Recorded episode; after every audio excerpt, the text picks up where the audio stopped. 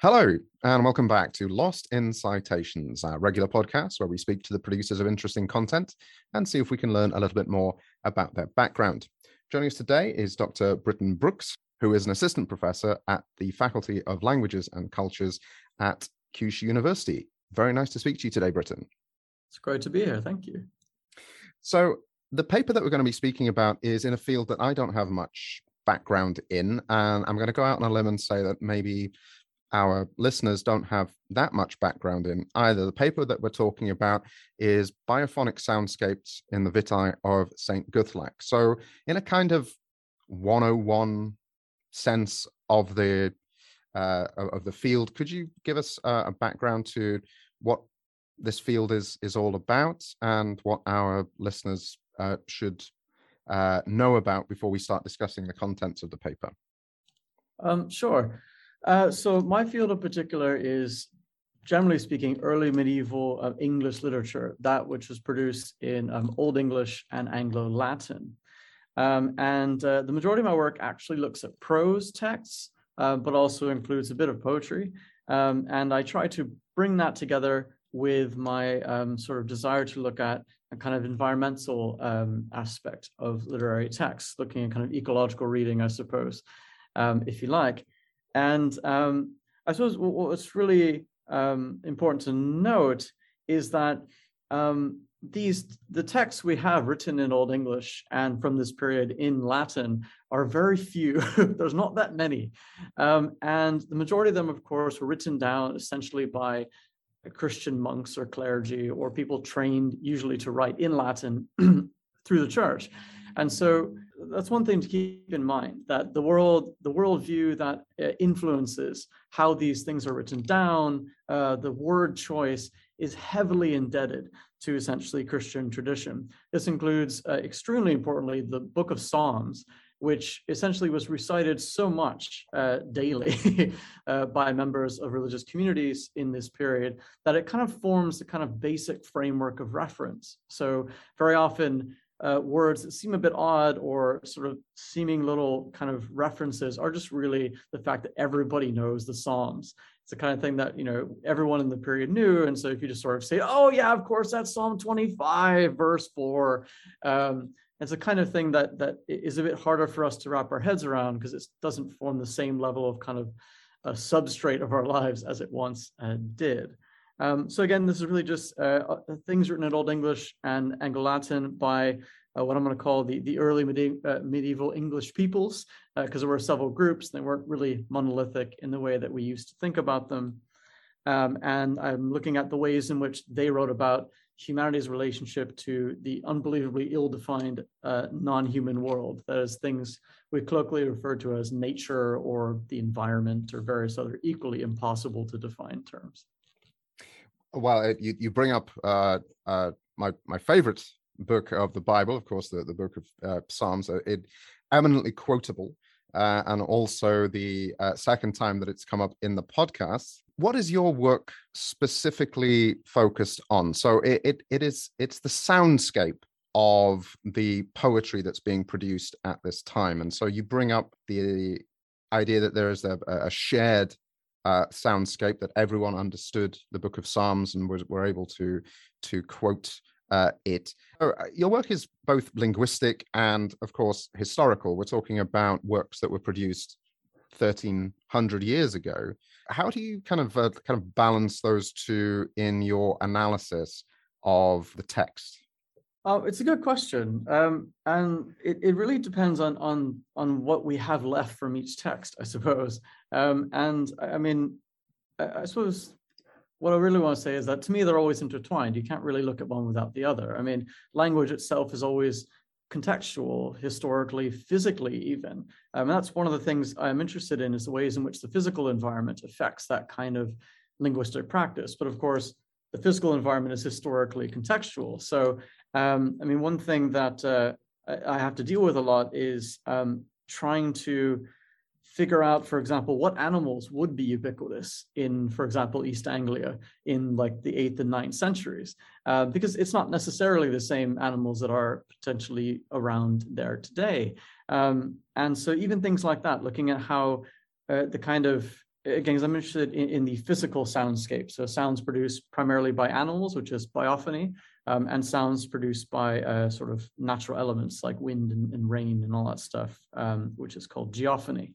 And um, both those things, again, are, are, highly contextual, again, physically and historically. Um, because, uh, for example, there are um, uh, there uh, even in Japan, uh, where I now live, uh, we have, for example, um, uh, I'm, I do not really exactly know which bird because I know nothing about this, but I had a friend who once told me uh, that essentially there's uh, in poetry specific kinds of birds that are referred to in places like Kyoto that now don't live there anymore because of the way the temperature has changed since the poetry was written. So th- there's this kind of feedback loop, of course. So you have to look at the, the, the physical and historical context, the ways in which uh, things like the, um, dominant uh, philosophical traditions and textual traditions of that era are influencing how people are writing about and also interacting with the, the elements outside of the human world, essentially. Um, but also that writing, of course, and feeds back into it and kind of goes around like this, which feeds back into the language used, which again is both highly traditional. And, and I suppose, um, sorry, one thing I should have mentioned in, in the first question is unlike now, um, in which if I copy and paste someone's uh, words, I get fined or thrown in jail. That was actually really the thing to do in the medieval period. In fact, um, in Saints' Lives, which is the subject of um, this paper, uh, Saints' Lives are incredibly full of this stuff. Essentially, um, the way you show your new saint is a saint is because they do the exact same thing some other famous saint really did. And very often this involves quite literally copying and pasting entire passages and just changing, you know, instead of saying Egypt, it now says England. Basically, there was no England, but that, that's the basic idea. They are lifting these things and reusing them.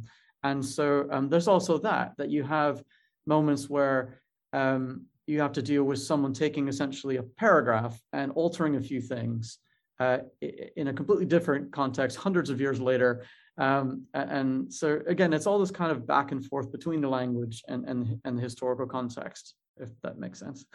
well, when you do any kind of study of uh, Catholic tradition, Bible studies, what was decided through a, a, a, series of synods of what should be in the Bible or not be in the Bible, uh, a lot of this um, kind of copy and pasting kind of comes up, which added that this this book should be here, this book shouldn't be here, and the reason that the book shouldn't be there is basically it is exactly the same. It's just lifted from something else.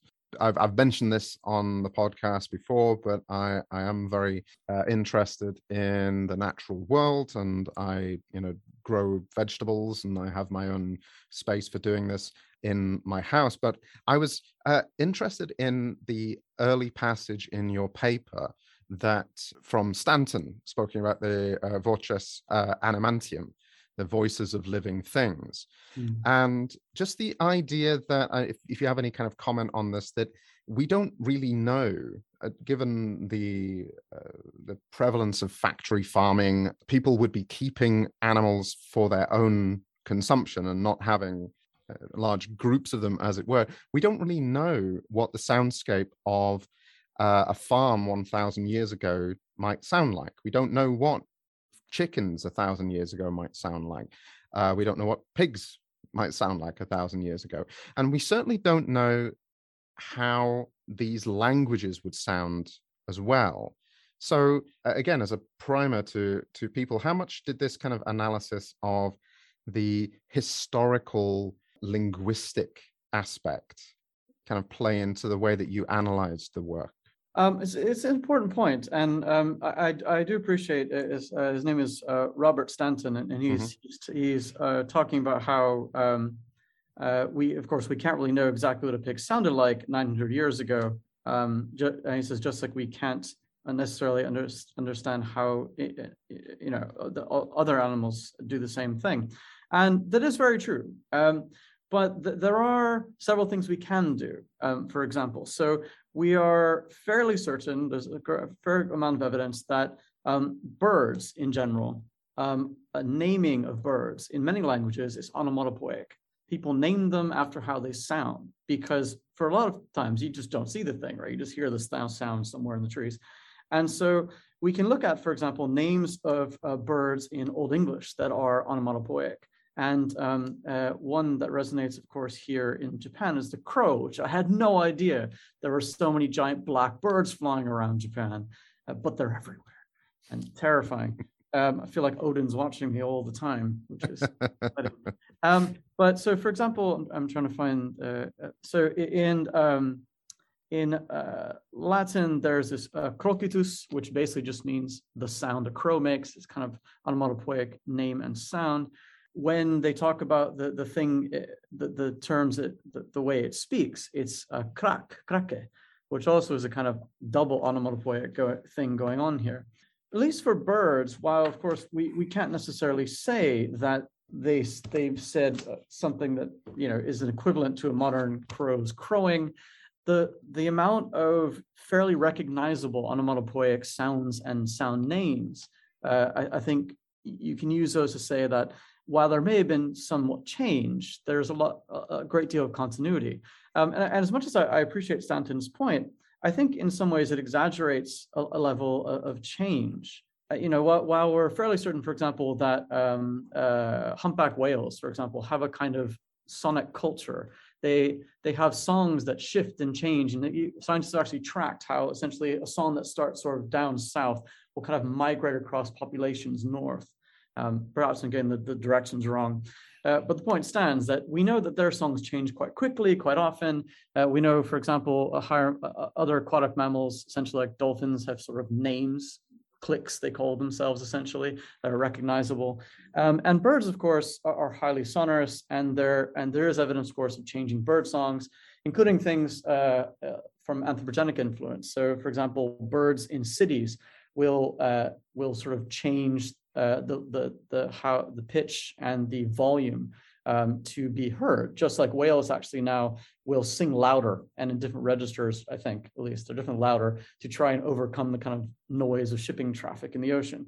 Um, all that to say that I, I think um, they're closer than we think they are, and what I what I think we can definitely do, as I try to do in my paper, is um, is is look at how um, these sounds are rendered in literature and what they mean to the people who are using them. Um, and so, for example, uh, I spent a lot of time with uh, crows in here because they're very important in uh, a lot of uh, traditions because they they they are problematic bird essentially. I mean, to be fair, they are terrifying, black and scary looking. And um, super intelligent as well. Absolutely genius, which makes it even worse because in Christian tradition, at least in the medieval period, they're problematic. They're sort of emblematic of a number of things. They're sometimes symbolic of, of, of sin, of the weight of the world.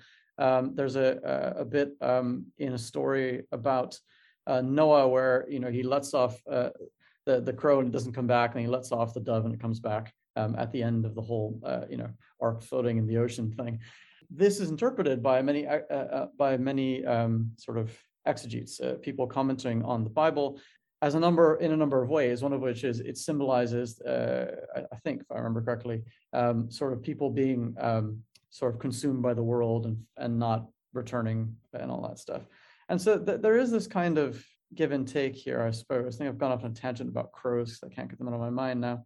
Uh, but back to your original question, I, I really think it's um, as much as there has been change. I think you, you can care you, with careful analysis, you can discover a little bit of how they may have sort of sounded, but definitely a lot about how people thought they sounded uh, in those periods and rendered that both onomatopoeically, but also uh, meaningfully in, in their literary um, production. Uh, I'm guessing you're referencing the biblical flood there. Yes. But that brings me to the uh, question that I had about your analysis in relation to the contents of the paper. And we'll, we'll get into that. But uh, one of the questions that I had for you was um, uh, the poem that you reference is is kind of is is rich with animistic content that is somewhat incongruous with um, the the biblical teaching of Christianity.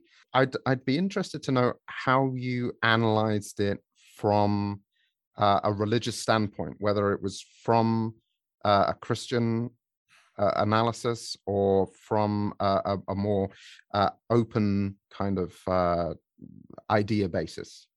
Yeah, I was curious about uh, about that uh, question. Um, I, which text do you mean? So the the the thing looks at essentially um, uh, three, uh, well, four different texts: two prose mm-hmm. texts, Latin Life and the Old English Life, and then two poems, Guthlac mm-hmm. A and Guthlac B. Um, so I wasn't sure which one. Which one do you mean? Be, because you are building, you're, you're talking about the the soundscape that it's mainly uh, in relation to the animal uh, sounds. Uh, mm-hmm. Uh, I wondered if there was an element of kind of pre-medieval animism within it, uh, given the fact that at the time most people were, you know, un, as as you would say, unlettered. They couldn't read the biblical texts, and so a lot of the time, as you say, people would approach their understanding of the world through what they were told about it by their local uh, preacher, their local vicar. Like, to what extent uh, religion or understanding of religion at the time played into your uh, analysis of the text? Uh, so, it's a couple of things. The, the first thing to say is um, uh, disentangling the kind of potentially pre-Christian from the Christian in Old English literature, especially this genre, uh, saints' lives is extremely perilous, I would say. Um, in that, unlike, for example, um, in Old Norse literature, where we have you know references to Thor and, and Odin and uh, and um, all those kind of and Freya and all these things running around uh, everywhere, even in the kind of overtly Christian literature where we're talking about a saint, and the references to the ocean are talking about uh, Aegir, or whatever the, the the Norse sea god. In Old English, we have basically none of that. Um, it, it's sort of, for a variety of historical reasons, it just isn't there.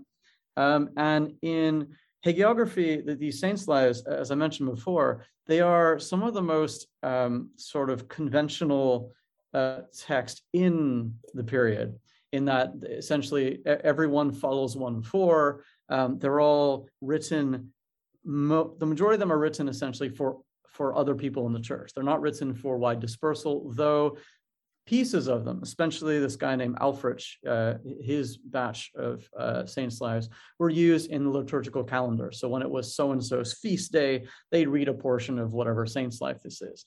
Um, that said, they were uh, they were one of the most popular genre because they're really exciting. You have these powerful saints like taking down demons and stuff. My favorite one is when one of the saints goes and takes on the Loch Ness monster. I'm not kidding. He actually goes to Loch, what it says Loch Ness, and he fights some kind of monster. Um, so they're really exciting, right? They're kind of like the dime store fiction of the day. Um, but they are written from a very specific position and for a very specific purpose. They're written to elevate a saint, which usually is tied into a specific site or sites, which they then hope people will come to and of course donate money to but also you know uh, kind of venerate in a variety of ways and so all this kind of pressure uh, means that in general uh, if we're looking for sort of if you can somehow disentangle non-christian things um, I would say it would be not impossible, but quite perilous because you, of the ways in which the text is done. Um, that said, um, I mean, that connects also to the ways in which um, uh, Christianity was uh, sort of brought through the medieval period in this area, in that um, there uh, we have evidence, for example, of of uh, missives from from from Rome saying things like, you know, don't don't go destroy the pagan temple, just just convert it, just like go there and like, you know, mm, like mm. push down the, the like you know idol thingy and stick a cross there, and it'll be all good, mm. right? And so this kind of process as well means that a lot of those details are, are kind of subsumed in this kind of soup. Uh, so as far as extricating it, I, I didn't really do too much of that, mainly because of what these texts are um, there are other texts that you could maybe do that a bit more better in Old English, but it is really quite difficult.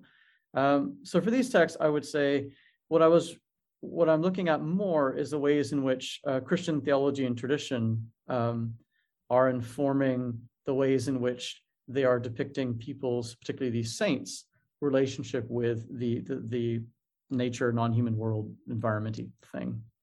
Well, as you say, I mean, uh, most of these texts were, uh, well, these texts were in, intended to basically support the beatification of people who the the Catholic Church, they were there, as you say, kind of like uh, the the Marvel comics of their day. They wanted to uh, improve the the image, and therefore, when someone was elevated to this status, that it was uh, supported by the by the see, um, by the group of the the congregation, as it were. In your estimation, how important was the link between the people being elevated and the natural world? Was this something that was used to connect to as as i said before people who they, they couldn't read the bible they only understood it through uh, the oral tradition do you think this is something that was important to link it to their everyday lives to make it more appealing to them? Um, no absolutely. I mean uh, one thing that this the saints' lives do, and one of the reasons why a lot of my research is focused on the saints' lives, is that a lot of other uh, literature written in Old English and Anglo-Latin is kind of non-place specific, right? You you have like you know a story that exists somewhere, you know. E- even the the the most sort of the the uh, the well-known uh, sort of I suppose, epic, but not really. Uh, Beowulf, that everyone knows uh, from, from Old English, is not set in England at all. And it actually is set in a, in a sort of real place that you can identify. But other than that, you're left with kind of these these these places that don't exist, or often references to uh, you know Jerusalem and things that people would never have actually seen, including the people writing these stories. Have never been there, most of them. Um, but saints, by virtue of what they are, which is essentially this guy lived in this place, um, or this woman, but uh, lived in this place, and then you know they did something amazing, and then they were considered to be you know uh, holy in some way or form, and eventually a saints cult develops, usually in connection with some kind of established uh, community, uh, uh, ecclesial community of some kind, um, and then usually another one gets set up close to where this thing happens. And then you have, um, this has to do with the way saints' relics work um, and reliquary in general. So in this period, uh, you could essentially, you go to a saint shrine, for example, let's, let's do Saint Cuthbert. This is a good example of, uh, he's possibly the most famous uh, uh medieval saint. Um, and you go to where uh, he died, and in the medieval period, you could essentially, um, you know, uh, uh, there was a bit where after he died, they washed his body before they, they buried it. And where the water fell down the dirt, the dirt became sort of blessed essentially. And so you could go and basically scoop out a bit of the dirt and give it to you, mix it in water or whatever. And then you get better. Uh, you're blessed and your body is better. And whatever disease you have goes away. And then you give a bit of money to the church as on the way you leave out. So they're, they're completely fixed on place. Um, and the environment and what it looks like and how it sounds is is part of what makes them a saint. It's how they they show their sanctity. And so, for example, a lot of the the, the miracles that Cuthbert performs are are basically nature miracles. At one point, he's wandering the wilderness preaching with an attendant uh, of some kind. And um, their the attendant's like, "Oh, what are we gonna do? We don't know anybody here. We're super hungry." And Cuthbert's like, "Oh, of course, the Lord provide for us." And then an eagle flies down with a giant fish, like a giant salmon, and just leaves it for them. And uh, they're they're about to eat it, but then Cuthbert chides the uh, the, the companion, saying, "Well, you should give half to the fish because you know I'm for the bird because he he brought it to us, of course." Um, he does lots of these things. Uh, my favorite Cuthbert story is he's a he, he, he has a nightly thing that's based on um, sort of Irish tradition where he goes into the ocean, either up to his waist or up to his neck, um, near Lindisfarne and uh, uh, or Inner Farne, depending on what part of his life we're talking about, and prays all night long. Now I'll be in the water. It's freezing. It's a terrible idea. He does this all night long, and he comes out one day, and um, because he's been doing this, uh, two uh, sea otters come out and dry his feet and breathe warmth on him. Then he blesses them. They go off. Another one, uh, a pregnant seal washes up and won't give birth until he blesses her. Um, and so it's, it's this weird kind of focus on how this the, the sanctity of the saint essentially transforms how a human that is the saint interacts with the non-human world this is hmm. actually a subject of my my my, my book a while back uh, that argues essentially that saints by virtue of doing this are creating basically pockets of eden where the original sort of fall in whatever way we're interpreting this is reversed not forever, usually for a few minutes or a day or so, but it's to it's to showcase the sanctity of the saint to prove essentially how holy they are. That for those for that time, they essentially repair the breach that was made initially, and we have how everything should be where the order of the universe is restored. We have God on top, we have humans doing the correct thing, and therefore nature and humanity are like in Eden, working together in concert and mutual kind of benefit. Through the process of producing this analysis that you put into your paper, is there anything that changed about your understanding or your your your thoughts about the the literary work itself Yes, I, I would say what I was most surprised with was how thoroughly, um, uh, particularly the, the, Latin life uh, of Saint Guthlac by Felix, the, the, prose life, how thoroughly he tries to essentially make it English uh, in, in, a kind of vague sense, to, to, to, situate it in what's what is essentially now East Anglia. Um, and so, uh, uh, for example, in the middle of the paper, I talk about a scene that I call bestial horde, just because I like the word horde. I think it's quite fun, uh, in which the saint is is sitting uh, at night praying, and demons uh, rock up, uh, dressed essentially, putting on the form of animals to kind of terrify the saint and and break his his progression in sanctity, his his his pursuit of imitating Christ. And that's part of the whole point of this, this thing that the saints do imitatio Christi. They, they try to imitate the, the life of Christ. Um, and what's interesting is that this, when I'm talking about the lifting and copying and pasting, this episode is directly copied and pasted from the original life of St. Anthony, one of the first hermit saints uh, from, from Egypt. And so in the hermit, uh, in his life, um, these saints show up as a roaring lion, a bull bellowing, um, a serpent hissing loudly, some wolves, a dappled leopard, um, try, and, and, doing some noise. Now, of course, um, many of these things did not exist and probably still don't exist in in in the British Isles or Ireland. Right? It's not there. Well, well one one would hope not. Yeah, I mean, you know, I've, I, I haven't wandered, I haven't seen a leopard wandering down High Street anywhere in in in, in London.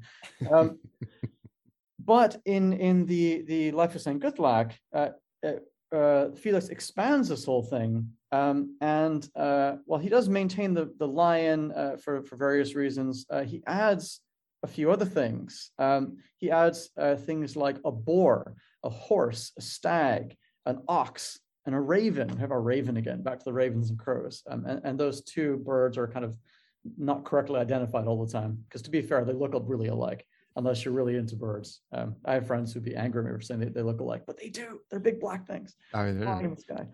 Um, anyway, so he he adds these these very essentially East Anglian animals, including things that are extremely familiar to any audience of the period, whether lettered or otherwise. I mean, we have things like a boar, right, and mm. wild boars uh, and pigs would have been fair, quite familiar. Horses, very familiar animals. Stags, and the belling of a stag, right, of course, is, is a very uh, uh, sort of uh, would have been a well-known sound if you lived anywhere near a forest. Um, an ox, uh, and of course the croaking of ravens. So you have this kind of this deliberate, deliberate attempt to create a soundscape from the life that the people in the audience would have recognized. And so the saint is not being attacked by some mythical leper that they have no idea what it is unless they're, you know, it, it, have access to a really good uh, monastic library and they've seen a, seen a very poor picture that looks nothing like a leopard in a thing about a leopard. Um, they have a, they have animals they know, and so this idea of the demons rocking up and trying to attack the, the, saint with essentially the contextual natural world, I find interesting, and I wasn't expecting that when I started. I didn't realize how much uh, effort went into doing this um, in in these kind of places. I think it kind of makes sense if the point is to showcase the holiness of the saint in this place to get people to some degree excited about this and it be impactful. Um, using a kind of acoustemological tools, using the, the, the, cultural knowledge of a sound and its in, hmm. embeddedness mm. in that place is a much more effective means than being like, yes, and then the leopard roared and, and lion attacked and stuff. It's like, cool. Means nothing to me, right? Whereas, you know, in the, in the, dark of the night, you hear crows crowing or you hear, you know, you know, a stag belling. It has an effect, a kind of uh, a, a, an experiential effect.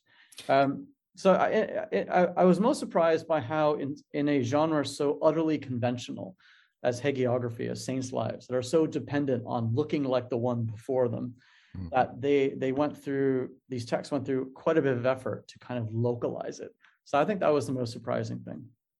Well, in preparation for this for this interview, and it might sound a bit weird, I went back and, and read some Shakespeare. I went back and read some uh, Marlowe and uh, Chaucer to try and get into the idea of the appeal to the masses by contextual items. So trying to understand how uh, of course, I mean this is this is in this is in Elizabethan times, but this is we're not talking about like the pre-medieval times.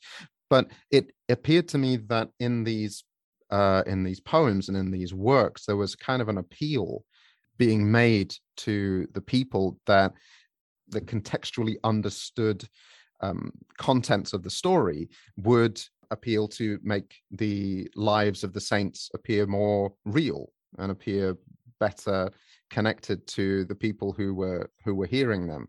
Um, do you think that this was a kind of a how how best to uh, describe it that this was a kind of uh, sales job to to the masses because they were only going to get this orally and so by creating a contextually related contextually related story that people would just nod and just be like yeah sure this this guy's someone that i can i can sign off on him being a saint i would definitely give a, a, a hard yes and no to that one. Uh, I, I, would say yes in the sense that um, I can I can definitely say that you know there was deliberate attempts that these are deliberate attempts to increase the knowledge about the saint, deliberate attempts to kind of, as we said earlier, to raise the status usually of the uh, of the religious community essentially uh, connected to the saint um, and therefore usually this involves things like donations and people doing pilgrimages to these places which almost inevitably involve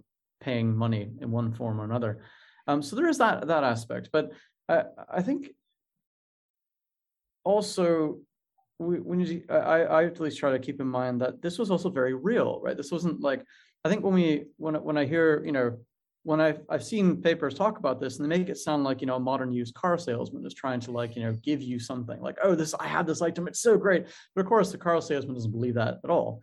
Whereas I, I would probably say the majority of the people involved in these kinds of things you know to some degree although it's impossible to say I would I suspect, you know, would treat this as uh, as a kind of let's imagine ourselves being, let's say, uh, Felix himself, or or one of these uh, the unnamed poets things uh, of these other texts.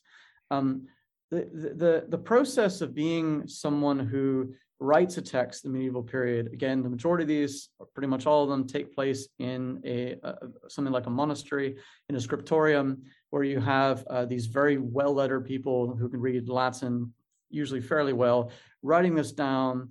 Um, it's it's viewed, in fact, it's talked about many times as part of your monastic life. It's kind of it's it's the, the, the creation of a manuscript book, the writing of these texts is to some degree is equally as religious as prayer. It's part of the same process. And so um, as much as there is a kind of a clear kind of economic benefit to this, a, a definite attempt to um, to make it palatable, I suppose, uh, so that the audience can understand that. And there are there are lots of uh, uh, homilies, for example, um, that we have lots of uh, Old English homilies that do just that. They're they're you know sermons that were del- deliberately crafted in such a way to reach as much people essentially as possible in location. Um, but nonetheless, um, I, I, think I, I, always have to remember within the context, this is this is a spiritual act as well. The creation of these stories, the the the shaping of the saint. Uh, for example, Saint Cuthbert, we have a number of lives of Saint Cuthbert. There's an anonymous one that's written by somebody in the Lindisfarne community, likely, um, and then eventually uh, the Venerable Bede, the very important Bede, uh, uh, is asked to write more essentially. And so he goes back and he collects more stories essentially. He goes around and collects evidence for things that st cuthbert did. Um, and one I, I would imagine, I, at least I, feels true, I suppose, it's a terrible thing to say to a scholar, but it feels true that he would have, he would have likely believed these stories to be true, would have tried to check them out. And, and once he thought they were verifiable in some way or form, would have then included it in, in the story, in, in the text. So yeah, again, I would say yes and no. There definitely is an element of, um, you know, they're clearly trying to talk up their saint.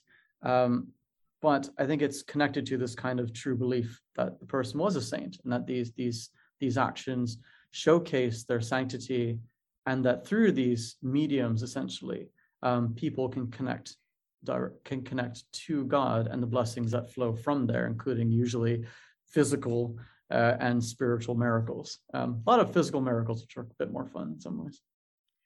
Again, I, I, I don't ask that question uh, as someone coming from a position of sarcasm. It, it is it's it's important to, to think about uh, what was going on at this oh, yeah. time. I'm I'm someone who who has uh, read up and really respect the works of the various synods that went on during the Middle Ages and also up to the production of the King James Bible and how much work that went into it, as you say, hundreds of years of informed, well uh, intentioned people trying to find out exactly what they thought were the best parts of scripture that should be put in front of people, and of course, uh, the the, uh, the lives of the saints.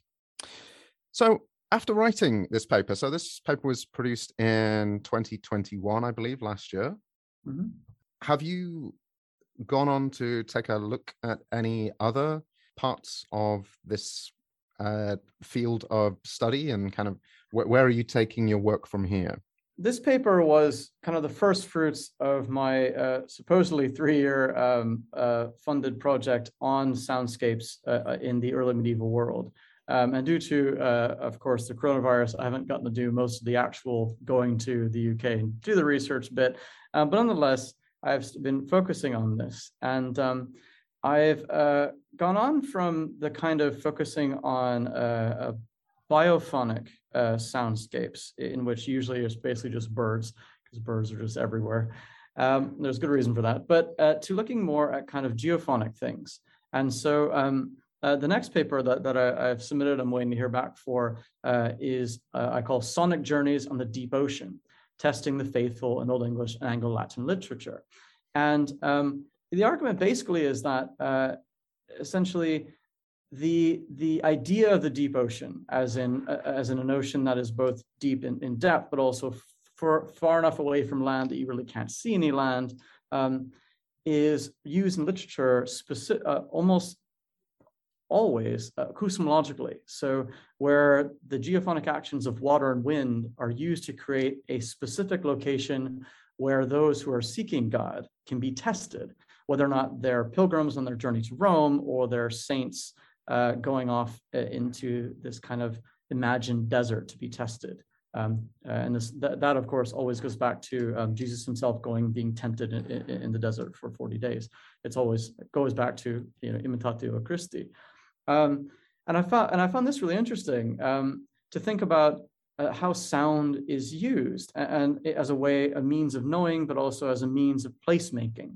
Um, and in, in part, this is, is, is a way of looking at things slightly differently because um, uh, in general, particularly in, in, Western literary tradition, we're kind of sort of ocular focused, right? Everything is about how things look. Descriptions are about, you know, what its colored is, how high something is.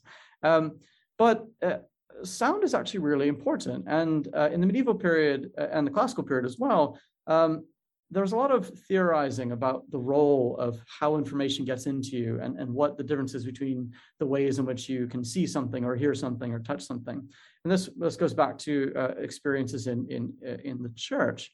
Um, there was lots of anxiety, for example, by St. Augustine uh, over, over music and the role music plays because uh, uh, and the kind of sensory uh, parts of religious service. Because you have to imagine uh, you have to try and imagine you know someone who lives and works on a small farm whose you know whose house is not fairly large usually constructed of wood and, and double and all those things and, and, and earth walking into a stone church with uh, you know with incense flowing through the uh, through the middle and the light streaming down occasionally from uh, stained glass windows and the chants and, uh, of, of the monks or, or the other um, uh, clergy coming over uh, the rood screen, all these things, it would have been centrally extraordinary in, in many ways. And so, um, anyway, I, I, have been curious about how that how they're using this deliberately in literary sense, specifically for non-human sounds. In this case, uh, this paper, the next paper, is looking at um, the ways in which they do it in the deep ocean. And mm. as far as I can tell, um, they again they do it specifically uh, to showcase these incredibly loud, stormy environments as a way of testing the person in their pursuit of God, again, either in pilgrimage or uh, via um, the more saintly path, as it were. um, and it's fun. It's, it's, it's really loud. The ocean seems to always be stormy. Now, to be fair, the North Sea is not exactly the nicest place, but it can be nice. Um, but it isn't in, in these things. It's just full of storm and, and thunder and and uh, all the rest of it. Um, As someone who who hails from Yorkshire and has experienced uh, some of the worst that the North Sea can throw at a coastline, I would I would agree with you there. Um, but uh, as you say, I mean, it, oftentimes this has been a criticism of even modern music, like the the the, the overload, uh, the sensory overload you know someone like Elvis Presley or, or the Beatles that this was a this was a common complaint uh, during the 60s that this is something that is going to corrupt and otherwise change the minds of people who would be uh, God fearing and otherwise. And so it's it's a it's a common refrain even during you know times that we might consider not to be as focused on religion uh, as in medieval times. Uh, just to just to finish today, I, am interested on the fact uh, as you you bring up uh, imitatio Christi, so using Latin connected to your work. Uh, how how is your Latin getting on? Have you found yourself understanding it better than in the past? Uh, yeah, it's okay. I, I mean, uh, even even during my PhD, my work was always in both languages, looking at Anglo Latin and Old English, um, and so it, it's okay. Um, I was actually the, I was originally going to be a classicist in, in undergrad, so it was uh, the first sort of uh, older language I learned, and it, it pretty well. Yeah, I'd say it's okay. it's doing okay.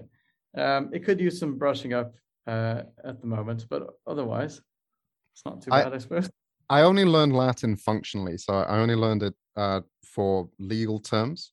Hmm. Um, but every now and again, I'll just be uh, having a conversation with somebody and just uh, drop in the old uh, mens rea or actus reus, and they they and I was like, what? Hmm? Huh? So,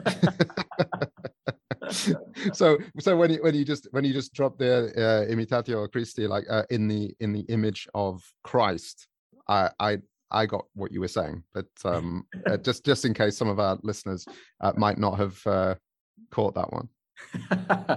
yeah, it's uh, it's it's a funny thing. I mean, it's it's also because in in the scholarship, that's just what it's always referred to by its Latin title, um, mm. imitatio Christi. It's just kind of a, a, a, term. But yeah, no, I see what you mean. Um, that's kind of the point, right? Is that, is that, and one of the things I've always liked about the medieval period is that it was a it was a kind of it was a multilingual and in many ways multicultural sort of mesh of things. That's what makes it interesting. You have people who you know go home and they speak some version of what we call Old English, and then they go to work essentially, and they have to speak some version of what we call Anglo Latin and then eventually you have the Norman conquest come in, then you have other languages going in, then you have things like the Danelaw, where we have Old Norse influx.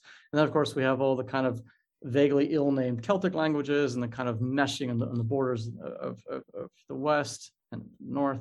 Um, and so it's this wonderful kind of mixture. Um, and, I, I, like to imagine, uh, it seems to me it's fun to imagine uh, the life of people in this period being sort of full of this kind of mix you know, where no no one's really most people aren't ever fluent in Latin. They don't go around necessarily speaking Latin um, unless they're pretty high up in the church or a really good scribe.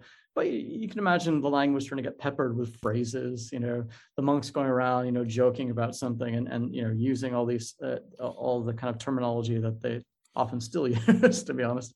Um, and I, I, really like that. I kind of I, I think it's it's a it, it's a reminder to me that it was a it was a real world in in constant change and flux, real people, real lives, um, and and the language reflects that kind of continued give and take and growth and Um, yeah, I find it interesting. I mean, you even have um, uh, texts that try to, you know, that are trying to define something and, and they'll be saying Latin and they'll be like, oh, it means this in Old English, just, just in case you're wondering. Mm, mm. Um, or uh, one, one way in which you can see how these communities grapple with this is we have text that are um, are Latin, and then uh, someone has gone along and done interlinear glosses between the lines in Old English. Like, okay, this means this and this and this and this and this and this and this, uh, so that someone else can read it. And it's really, um, or they even have kind of uh, for Felix's life of Saint Guthlac, it's it's a fairly difficult text. He makes up lots of Latin words, which is also interesting. He, he does lots of neologisms that just don't exist anywhere else. He just said, yeah, this Latin word makes sense. Um, and it apparently was confusing enough that, that, that sometimes there'll be like you know a little explanatory note saying, "I'm pretty sure Felix meant this" in, in the margin of a, of a manuscript. And so it's it's just this wonderful kind of living tradition to to see, I suppose. Well, you're getting uh, you're going to get me off on a on a on a tangent here, but I do appreciate the fact that even when people were not particularly able to read or write in the past, they were probably more likely to be multilingual than we are today. Mm. That they would have to have been at least somewhat conversant in their local language and the language of the church, and possibly even, as you say, uh, in relation if they were if they were traders if they were people who traveled uh, they would have to be conversant in Danelaw languages as well and I would very much like to continue this conversation with you in the future about the paper and the research that you've been speaking about that you're working on. Thank you very much for your time today. Hmm, thank you for having me. It was fun.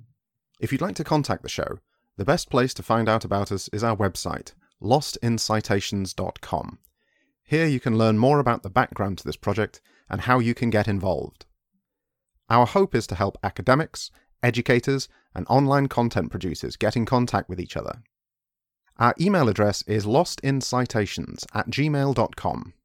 We also have Facebook and LinkedIn pages. Please rate and comment on the sites you use to download your podcasts. It helps us reach more potential listeners. But probably the most helpful thing you can do is, if you like our content, recommend it to a friend and let them know what we're trying to do. Thank you very much.